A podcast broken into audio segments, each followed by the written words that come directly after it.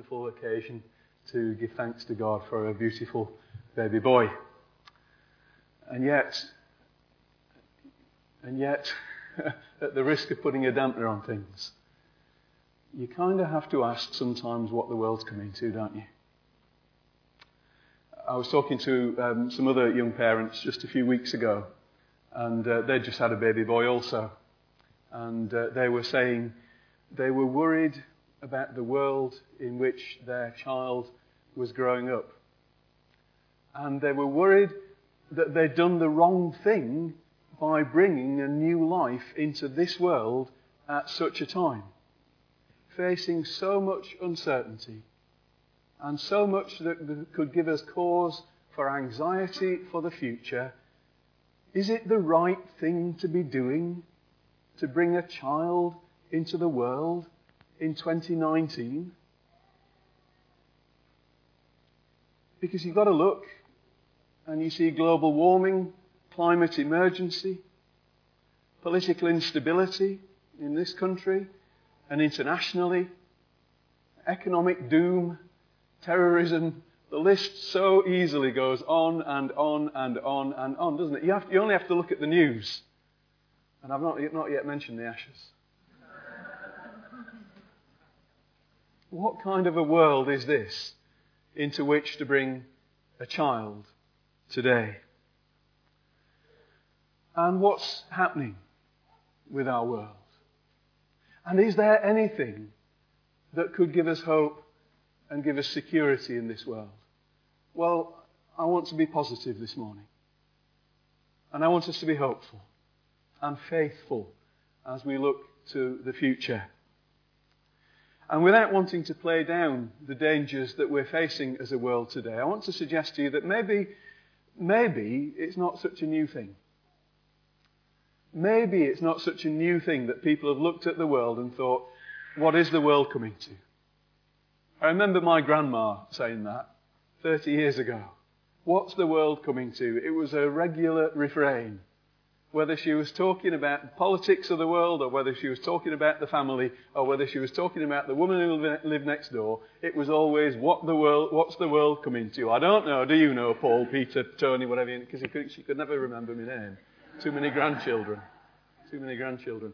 But those were the days when we were worried with um, a, a Soviet Union uh, and, a, and, an American president putting American missiles into what was then West Germany to threaten the Soviet Union, and the Soviet Union putting missiles back the other way, they were the days when we were afraid that tomorrow the world could just go up in a big fireball. We were worried back in the 1970s when I was at school doing geography. Uh, we'd heard about the greenhouse effect, but the big worry in the 1970s was that we were overdue an ice age and that we would all freeze to death. Uh, we've always, I want to suggest to you, lived in an unsure, uncertain world. It might be more uncertain now, but I'm not sure. It's certainly not new. These verses from Hebrews were written at a time in the first century, probably towards the end of the first century, uh, when uh, times were incredibly uncertain, a time of enormous change. The letter to the Hebrews, as you can perhaps imagine from the title of the letter, was written probably to a Jewish community of followers of Jesus Christ, early Christians who were from a Jewish heritage.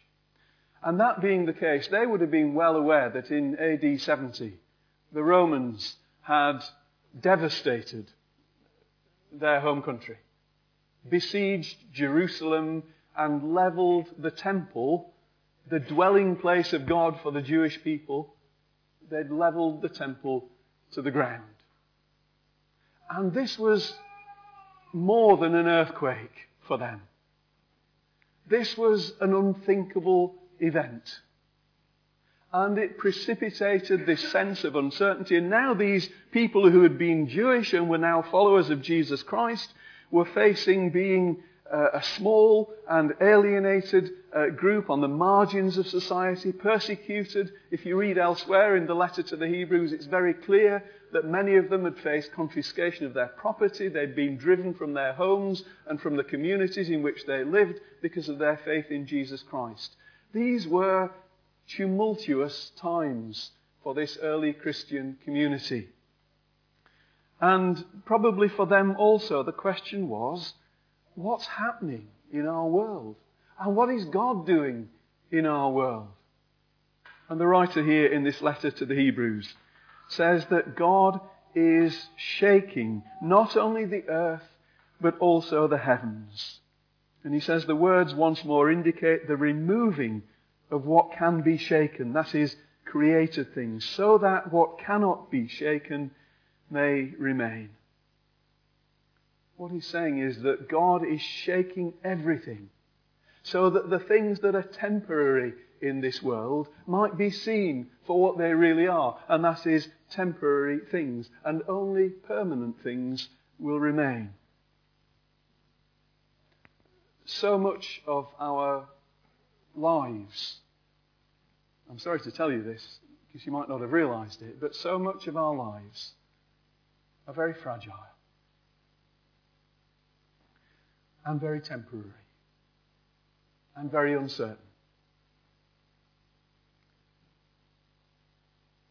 In the last 24 hours, uh, my wife and I, between us, have had two calls of people who have died suddenly. One, a guy in his mid 40s, taken to Cramlington Friday night and dead within an hour.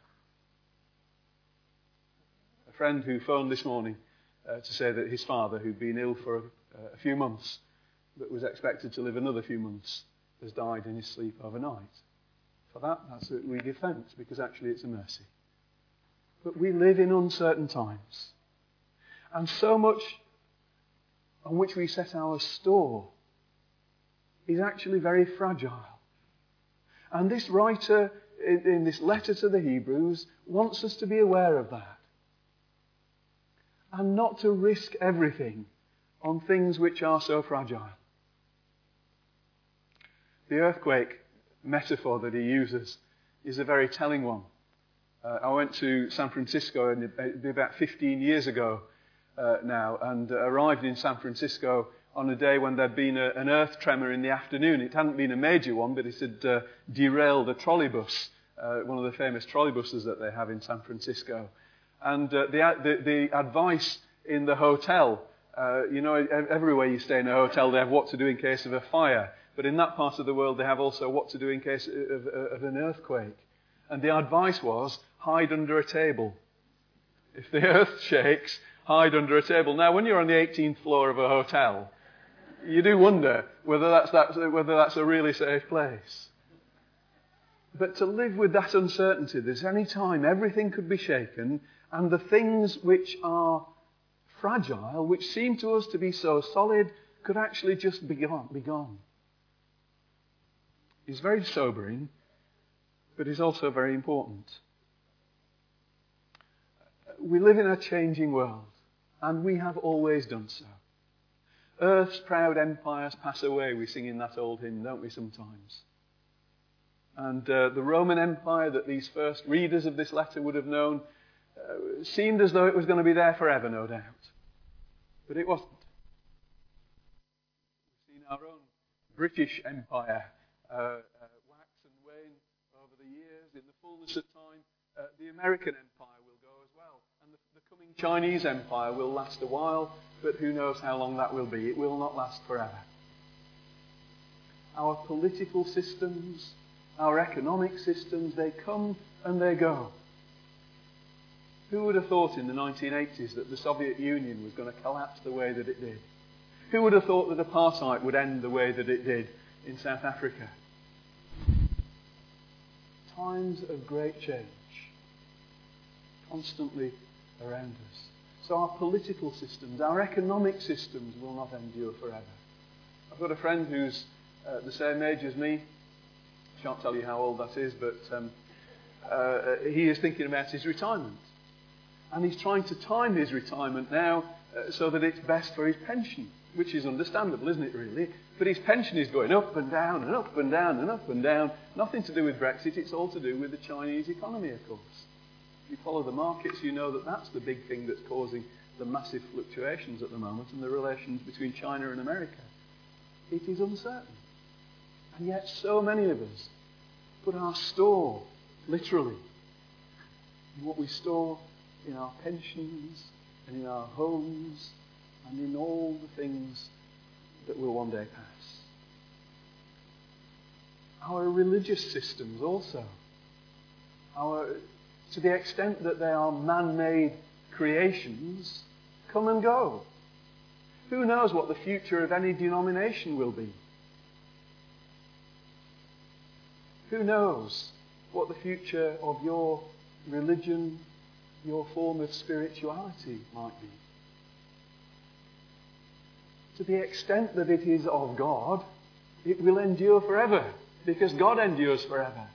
But so much of the trappings that go around it are being shaken and are falling away. And we can let them go, frankly. If they're not of God. If they're not of God. Our political, our religious, our economic uh, uh, systems, material things, our own mortal flesh and blood. None of them endure forever. All are shaken and shakeable. And if they shake and they fall, it's because they are not of God. They might be good things in themselves, don't get me wrong. I'm not saying it's not right to have a pension. I'm not saying it's not right to enjoy the material things of life. These are good and they are God given. But what becomes dangerous is when we cling to them and we put our trust in them and not in God. So Good for you, Tessa. So do I. So do I. I'm with you on that. And I want to ask you the same, you, you, where, where you are putting your security and your trust. As everything shakes around us, metaphorically, what are the things that you are clinging to? What are the things that you are trusting to shelter you from the storm? Where is your hope and where is your security? And I want to encourage you to be sure that the things in which you are trusting are trustworthy. And this writer to the Hebrews looks at this changing world, this shaking world, this trembling, falling apart world, and in the next chapter of his letter to the people, talks about the fact that Jesus Christ is the same yesterday and today and forever. Consider the outcome of God's people's way of life and imitate their faith, he says, for Jesus Christ is the same yesterday, today, and forever. He is our rock and our security. It's by putting trust in Him that we are able to say that whatever circumstances come our way, God's love endures. God's faithfulness endures. He is a fortress and He is a shield. So that whether we have everything or whether we have nothing, whether you've got a big fancy car and a big fancy house, or you have to walk everywhere and you live in a box on the corner of the street, God remains faithful and true and sufficient for all of our needs. We are receiving, the writer says, a kingdom that cannot be shaken. So let us be thankful and worship God acceptably with reverence and awe, for our God is a consuming fire. And therein lies the secret. The writer to the Hebrews points the people to whom he is writing, not to the shaking world and saying, look at how, how temporary it all is, but to God who is permanent and everlasting and enduring and is giving us an enduring kingdom. And part of our problem, I would suggest to you, and maybe this is saying uh, more than I should about myself, part of our problem is that our vision and our view of God is too small. That we imagine that God is not able to help us. That we live in a, cha- a changing and a shaking world and uh, we're not really sure where to turn. We turn to God and we hope that He might do something, but we're not entirely sure of it. Maybe our picture of God needs to be refreshed and renewed and enlarged, and to recognize that He is the enduring, eternal God of steadfast, faithful love. The God whose love and whose truth and whose goodness endure forever. In Him and in Him alone we put our trust. Jesus said, Peace I leave with you. My peace I give to you. Do not let your hearts be troubled, and do not be afraid. And those words were spoken on the night when he was about to be betrayed and arrested and taken to the cross and put to death in the most appalling way. And yet his words to the disciples were words of peace. Because Jesus knew, knows, and exemplified for us trust in God which goes beyond the changing and uncertain circumstances of our lives. And so as Silas grows, where is he? I thought oh, you lost him already.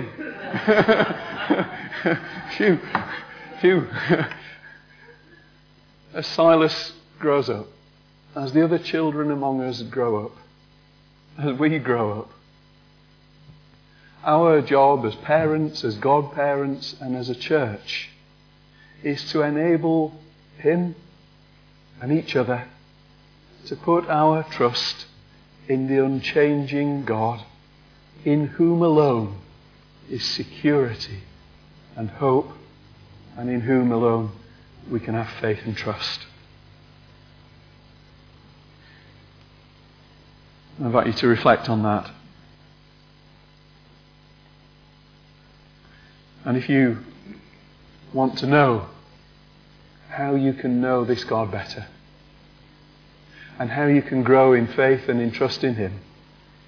And speak with myself or one of the other leaders of the service afterwards or somebody that you know to be a follower of Jesus. And we'll be more than happy to pray with you and to guide you.